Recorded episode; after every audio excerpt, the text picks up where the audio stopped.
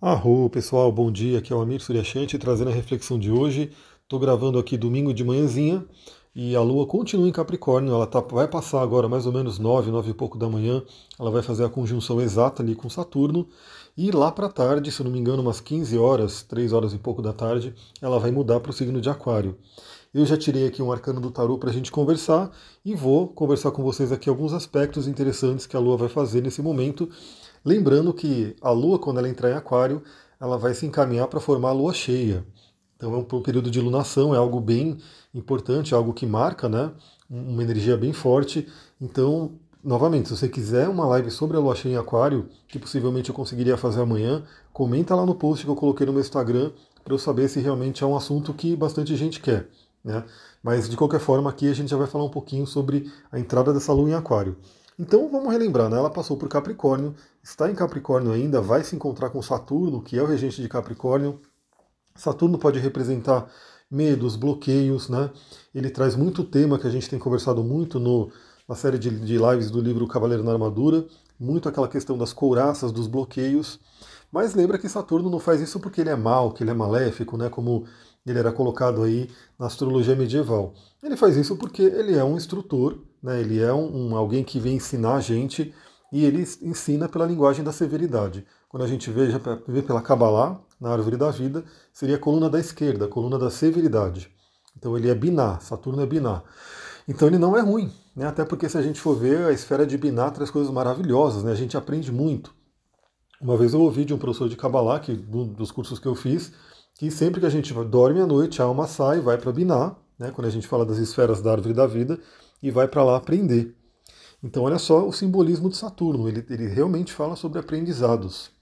Só que, se a pessoa não quer aprender, se a pessoa tem resistência a aprender, ele começa a falar numa linguagem mais severa ainda. Então, a dica que eu dou né, para todo mundo, se você está sofrendo aí com o trânsito de Saturno, com algum assunto saturnino, é, a grande questão, a grande mudança é você conseguir falar a linguagem dele. Né? E aí já vamos falar um pouquinho sobre a mudança da Lua para Aquário, que é um signo de ar, é um signo que fala muito sobre a liberdade, né? e principalmente a questão mental, né? porque o signo de ar ele rege a nossa mente, nosso pensamento, nossa comunicação, e principalmente, se você for ver, a comunicação que você faz com você mesma. E aí olha que interessante, eu tirei aqui um arcano para hoje do tarô, né? Então, eu quero até saber se vocês gostam do tarô, se vocês gostam que eu traga mais né, reflexões sobre os arcanos, enfim, porque essa é uma linha que eu trabalho também, né, mas eu trabalho de uma forma diferente, uma forma terapêutica, magística e não uma forma de adivinhar o futuro. Mas tirei aqui o, o arcano do tarô e saiu a fortuna, a roda da fortuna, que é um arcano muito interessante porque eu vou postar ele lá no, Instagram, então vocês vão poder ver a imagem dele. Ele fala sobre né, ciclos e mudanças e ele tem muito aquela questão da roda, né? Então, uma hora você está em cima, outra hora você está embaixo, uma hora você está em cima, outra hora você está embaixo. Então, o arcano roda da fortuna ele sempre nos lembra que quando a gente está embaixo, imagina que você veio passar por uma consulta comigo e você está com um problema, tem alguma questão ali complicada. E geralmente é, né? Porque geralmente quem está muito bem não se preocupa tanto em buscar um autoconhecimento mais profundo. Mas aí você está meio mal, você está com algum problema. Se sai a roda da fortuna, o que, que ela está indicando? Que isso vai mudar, né? que você vai, a roda continua girando como sempre e você tende a ir para cima, você tende a ir para o topo, você tende a melhorar. Mas a roda da fortuna também mostra que, às vezes, se você está num momento muito bom e ela sai, ela avisa que, de acordo com os ciclos, com a lei do ritmo, né, dentro das leis herméticas, você pode descer também, você pode cair. Então, qual é o segredo da roda da fortuna? Qual é o segredo da roda da fortuna? O primeiro segredo, que eu estou compartilhando com vocês aqui, um segredo cabalístico, é que quanto mais para o centro a gente vai, quanto mais para o centro a gente vai, aliás, essa roda da fortuna, como eu falei, é, o tarô de Tote ele é um riquíssimo em símbolos. No meio dessa roda da fortuna tem um sol, né? E, e ao longo dela, né, nas bordas, tem raios que vão descendo. E esses raios não chegam nesse sol. Né, eles ficam mais na borda da roda da fortuna. Então, o grande segredo para você poder sair um pouco da oscilação do um dia tá bom, um dia tá ruim, um dia tá bom, um dia tá ruim, é você ir para o seu centro. É você ir para o seu centro, o centro da roda. Aí você não oscila tanto. Os estoicos falam muito sobre isso. Né? Eu também tenho compartilhado algumas reflexões do estoicismo, Marco Aurélio, enfim. É muito legal esse, esse conhecimento. Que é aquela coisa do, do, E o Buda também falava sobre isso, né? Que é o caminho do meio. Então, se você está em qualquer polaridade, se você está na ponta da roda, você tende a oscilar. Quando você vai para o caminho do meio, o caminho do meio representa o seu centro, representa a moderação, representa, enfim, o autocontrole, você tende a oscilar menos. Então é um caminho bem legal. Se você está é, sofrendo com muitos altos e baixos na vida, reflita sobre a roda da fortuna. A roda da fortuna é um arcano de Júpiter, né? então ele tende a ser benéfico no geral. A roda da fortuna é uma, uma carta legal, né? geralmente o pessoal gosta dela. E o Júpiter ele fala muito sobre fé, sobre esperança, e aí, inclusive, tem um livro que eu gosto que explora né, os arquétipos da árvore da vida com base no tarô. E tem uma frase ali, né? Cada, cada carta dessa traz algumas frases para a gente poder usar de afirmação. E, por exemplo, uma frase que é, é dessa carta da Roda da Fortuna é Eu controlo meus pensamentos. E isso é uma coisa muito interessante para falar sobre a Lua em Aquário, né? Eu vou até falar um pouquinho sobre os aspectos que ela vai fazer. Ela vai entrar em Aquário, Assim que ela entrar em aquário, ela já vai né, fazer, vai como se encaminhar para a lua cheia, e essa lua cheia vai ter uma participação fortíssima de Urano. Né, Urano que é o regente de aquário, porque a lua em aquário vai fazer uma quadratura com Urano.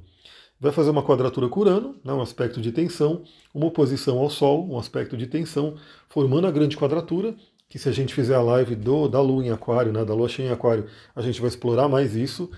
Mas ela vai fazer também aspectos positivos, né, que vai fazer é, sextil com todos os planetas e pontos que estão em Ares, como Marte, Quiron, Lilith.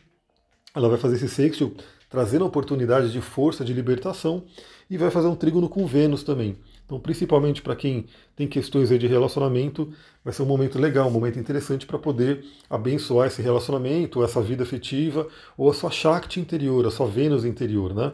Um momento interessante. E lá para o finalzinho da passagem de Aquário, ela vai fazer também um aspecto fluente com os nodos lunares fazer um trígono com o nodo norte, que é onde está, ele está em gêmeos, né? E vai fazer um sexto com o nodo sul, que está em Sagitário.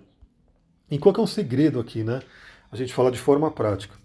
Bom, eu estou terminando mais um livro do Napoleão Hill. Napoleão Hill aí ele tem um monte de livro, né? Ele escreveu um monte de coisa, como eu tenho o Kindle, e o Kindle vai sempre é, recomendando, vai aparecendo um monte. Eu nem sabia que o Napoleão Hill tinha tanto livro assim. Ele deve ter uns 30, 40, 50 livros, sem brincadeira porque ele tem os mais conhecidos, né? como por exemplo um que está aqui na minha frente, A Lei do Triunfo, né? o Pense Riqueza, enfim, mas ele tem muitos outros. Então eu estou terminando de ler um, que se não me engano é Você Pode Fazer o Seu Milagre, e no último capítulo, no, bem no finalzinho do livro, ele fala muito sobre a questão do pensamento.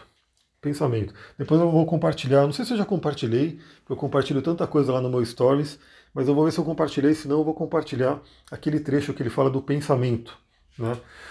O que você, a única coisa que você tem realmente o controle, então vamos juntar tudo, ó. A gente junta tudo, o tarô, a astrologia, o conhecimento aí do Napoleão Rio, enfim, todo esse conhecimento que a gente compartilha aqui. A roda da fortuna. Você não tem, porque a roda da fortuna fala também sobre ações do universo, né?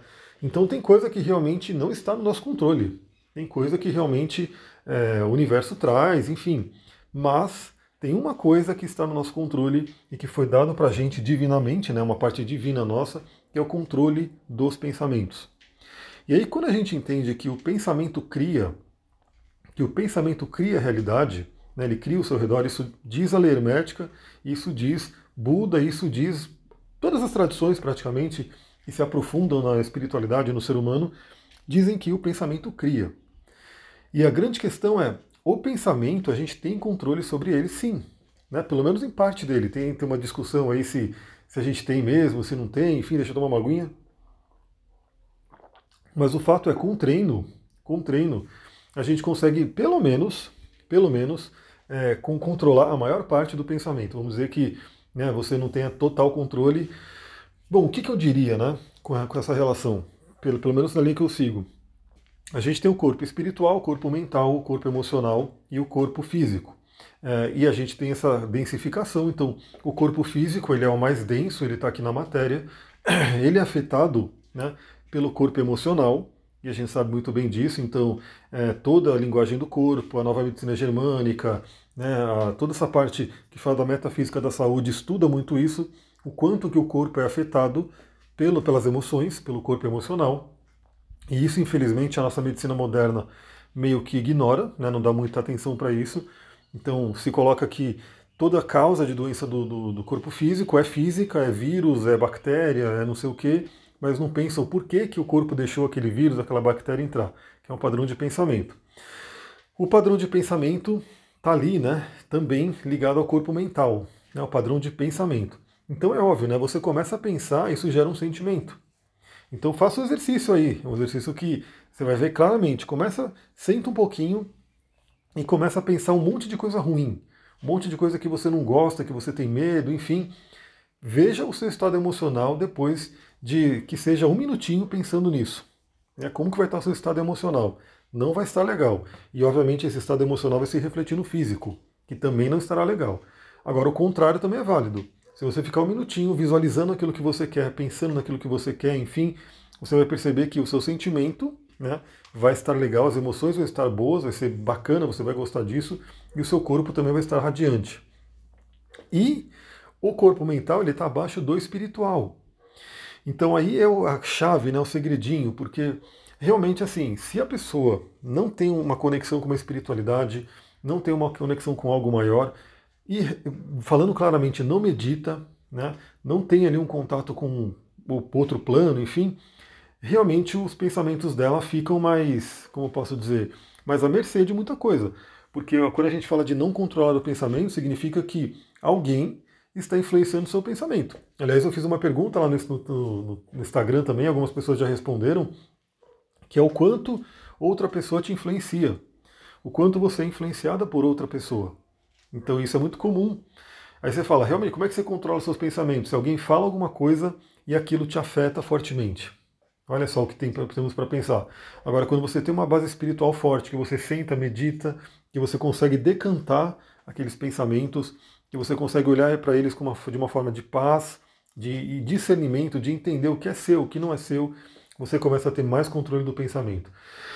Então, por mais que né, de repente você fala, não, não temos controle de nada, não temos controle do pensamento, aquela coisa toda, eu acredito que pelo menos um pouco sim, né, a gente consegue melhorar muito é, a forma caótica que geralmente é, que é realmente a gente ter um pensamento desgovernado e melhorar para ter um pensamento que você controle mais.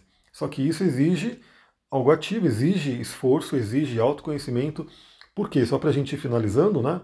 É, que a gente vai falar também da Lua em Aquário entrando em contato com Urano, passou por Capricórnio agora, com Saturno, que é essa libertação, a gente tem que se libertar do quê?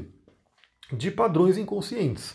De padrões inconscientes. Porque geralmente você vai atrair pessoas que vão alimentar aquele padrão inconsciente. E se aquele padrão inconsciente traz um corpo de dor, como diz o Eckhart Tolle no, livro Um Novo Mundo, né? se você tem um corpo de dor aí, ele vai buscar alimento para esse corpo de dor. E o alimento para esse corpo de dor é mais dor. Né? Então é por isso que pessoas acabam né, atraindo relacionamentos que são abusivos, são relacionamentos que trazem tristeza, atraem situações na vida né, que trazem tristeza. Por quê? Porque aquele corpo de dor ele quer se alimentar e ele vai atraindo aquilo. Então a grande chave é olhar para o inconsciente ver aonde está, qual é a causa desse corpo de dor, se libertar desse corpo de dor, né, ressignificar essa causa, e aí sim você começa a ter um corpo de amor, um corpo de felicidade. E aí sim o corpo de amor e de felicidade vai se alimentar de mais amor e felicidade. Você com certeza vai atrair isso porque a energia é muito abundante no universo. O universo está cheio de amor, de felicidade. Se não está aparecendo para você agora, se você não tem acesso a esse amor e felicidade, é simplesmente porque você está fora dessa frequência. Mas que é abundante, é. Então eu vou ficando por aqui. Novamente, se você quer a lua, a live sobre a lua cheia em aquário, comenta lá no post. Eu fiz um post, eu tirei, eu saí de um atendimento, tirei a foto da lua que estava linda. E aí eu perguntei se você quer um, uma live sobre a lua cheia. Então comenta lá se você quer, se você assistiria, se vale a pena, para saber se eu faço ela amanhã. Então um beijão, um ótimo fim de semana para vocês, ótimo domingo, na verdade, né? Namastê, Harion.